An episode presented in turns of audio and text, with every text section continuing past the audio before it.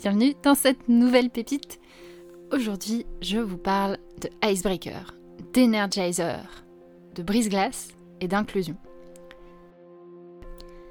Et pour recontextualiser la discussion, on parle bien de ces termes dans un contexte de facilitation, d'animation d'ateliers. Donc on n'est pas sur des visions de l'inclusion qui relèveraient de la démocratie participative ou qui relèveraient de la lutte contre les inégalités.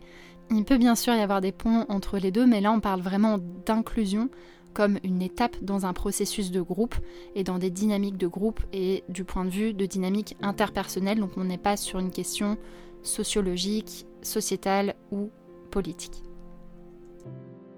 J'avais envie de vous faire cet épisode pour faire une, une, distinction qui pour moi est assez clé dans la facilitation, la distinction entre des outils, des outils de brise-glace, des outils d'icebreaker qui peuvent être des, des conversations, qui peuvent être des activités ludiques en particulier, et une intention, une phase d'un atelier qui est la phase d'inclusion.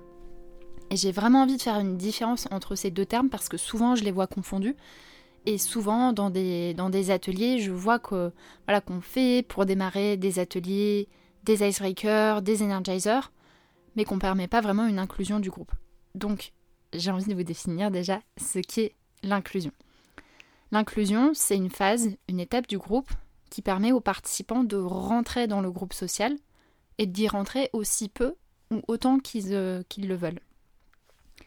Imaginez comme si c'était comme si le groupe réunis dans l'atelier étaient comme un cercle, et que l'inclusion, c'est cette phase qui permet aux participants de se positionner par rapport à ce cercle. Il y a des personnes qui vont vouloir rester en dehors du cercle, qui vont pas avoir envie de se sentir inclus en particulier, et il y a des personnes qui auront envie, besoin d'être inclus, de se sentir appartenir, de se sentir faire partie d'eux, et qui vont vouloir rentrer à l'intérieur de ce cercle. Et pour moi, quand on parle d'inclusion dans des ateliers, c'est de ça dont il s'agit. C'est cette dynamique de est-ce que je rentre dedans ou est-ce que je suis en dehors du groupe? Sachant que nous avons tous et toutes des préférences au contact différents. Il y a des personnes qui aiment beaucoup de contact, des personnes qui aiment peu de contact, des personnes qui varient en fonction des contextes. on a ces préférences au contact différentes. Et la dynamique de l'inclusion, au-delà de est-ce que je rentre dedans ou dehors, ou est-ce que je suis en dehors du groupe, c'est est-ce que je suis dedans en tant que moi-même. Parce qu'il n'y a pas non plus cette idée dans l'inclusion de forcer une inclusion où tout le monde devrait être de la même manière, où tout le monde devrait revêtir une forme de masque ou d'uniforme social. J'aime beaucoup la définition de la chaire EDEC Open Leadership for Diversity and Inclusion qui dit L'inclusion, c'est accueillir quelqu'un dans un groupe social, qui revient à ce qu'on a dit, lui donner les moyens de participer dans sa singularité sans devoir se cacher. Et j'ai vraiment envie de revenir sur cette notion de singularité, L'inclusion, donc si on suit cette définition, c'est l'idée de créer un temps, de prendre un temps où les participants sont accueillis tels qu'ils sont et on valorise que leur contribution, que leur présence va avoir du sens. Et ça, ça peut se faire de plein de manières différentes que de faire un icebreaker ou un jeu où on apprend à se connaître les uns les autres. Ça peut être par exemple de rappeler pourquoi chacun et chacune a été invité. Finalement, qu'est-ce qui fait qu'on a choisi ces personnes-là pour être là aujourd'hui? Quelles compétences est-ce qu'elles vont amener, à quel point est-ce que chacun est légitime et, importante à être aujourd'hui? Et ça, ça donne aussi une réflexion sur est-ce qu'on invite les bonnes personnes à cette réunion ou non. Si on n'est pas capable d'inclure les personnes, c'est peut-être qu'on n'a pas les bonnes personnes autour de la table. Ou en tout cas, on peut avoir des personnes qu'on a envie d'inclure de manière générale par rapport au projet, mais qui ne se sentent pas peut-être pas concernées par cette réunion-là. L'inclusion, c'est accueillir quelqu'un dans un groupe social, lui donner les moyens de participer dans sa singularité sans devoir se cacher. Donc à nouveau, il y a aussi cette idée de préférence. Comme je le disais tout à l'heure, on a des préférences au contact qui sont différentes, qui sont liées à nos historiques personnels, au contexte du jour, à des peurs, à plein plein de choses qui peuvent faire que on a plus ou moins envie de se sentir faire partie du groupe, on a plus ou moins envie d'être en dehors ou en dedans. Et le but du jeu, c'est de donner aussi la possibilité aux personnes de s'inclure aussi peu ou autant qu'ils le veulent. Et c'est cette idée d'aller au-delà de l'uniformité. C'est pas, c'est peut-être pas dedans dehors, mais peut-être qu'il y a quelque chose qui est plus nuancé. Je peux être très dedans, très à l'intérieur, je peux être très impliqué, me sentir très participant, tout comme on peut avoir des personnes qui seraient peut-être plus à la marge? Et la question à se poser là en tant que facilitatrice, facilitateur, c'est à, quel point est-ce qu'on a de la capacité à inclure quelqu'un qui est à la marge.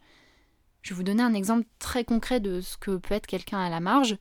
Mettons, on a une équipe qui se réunit pour un séminaire de team building, un séminaire où on va essayer de fédérer l'équipe.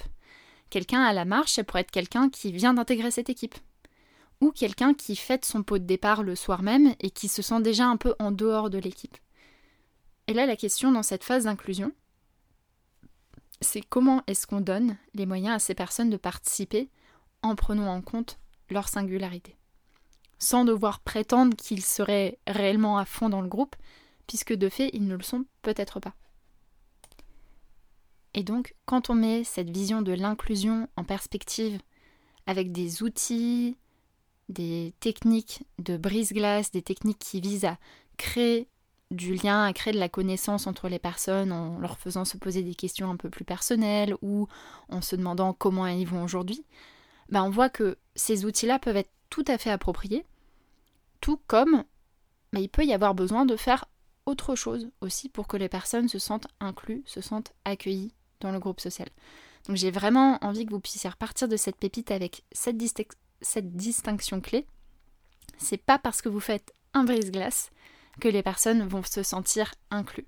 Et donc, dans la phase de démarrage de l'atelier, qu'est-ce que vous pouvez faire qui participe au, fait que les personnes puissent se sentir inclus Sachant que ce n'est pas non plus de la responsabilité de nous, facilitateurs, facilitatrices, de créer ce sentiment d'inclusion. On n'est pas à l'intérieur des personnes. Par contre, comment est-ce que dans, la conception de l'atelier, dans le déroulé de l'atelier, on peut créer des activités qui favorisent ça?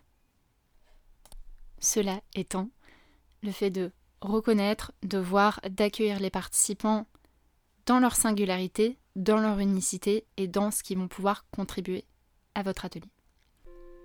Quelques ressources pour aller plus loin.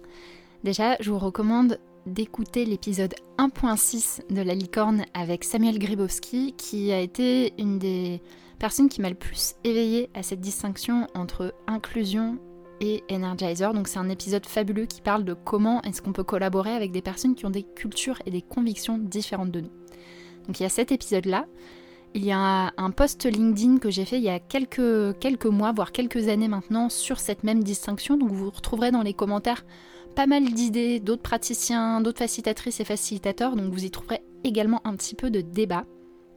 Et je vous recommande pour les personnes qui s'intéressent vraiment à la notion d'inclusion sur les dynamiques interpersonnelles, qu'est-ce qui va faire que je me sens inclus ou pas, qu'est-ce qui va faire que dans une phase d'inclusion, des participants ont peut-être des, surréactions ou des sous-réactions, je vous encourage vraiment à aller regarder L'élément humain de Will Schutz, qui parle énormément de, l'inclusion. Et deux autres ressources, parce que ce sujet, est vraiment passionnant. Euh, un peu plus léger, le livre de Charles Pépin, sur la rencontre, qui parle de cette ouverture et de comment on peut se mettre dans une prédisposition, dans une disposition d'esprit à s'ouvrir réellement à la rencontre et donc potentiellement à plus inclure les autres. Et une vidéo qui est dans la même, euh, dans la même optique d'Elisabeth Lesser qui parle de comment est-ce qu'on peut, même quand on est face à des personnes qui sont extrêmement différentes de nous, comment est-ce qu'on peut les emmener à déjeuner et partir dans leur monde et partir à la découverte de leur univers. Je vous souhaite une très bonne découverte liée à l'inclusion. Je vous souhaite de continuer à faciliter vos ateliers avec intention. On se retrouve la semaine prochaine pour une nouvelle pépite et entre deux, vous pourrez me lire sur Secret Facilitation qui est la newsletter dédiée aux personnes qui facilitent des ateliers. Et je vous dis à très bientôt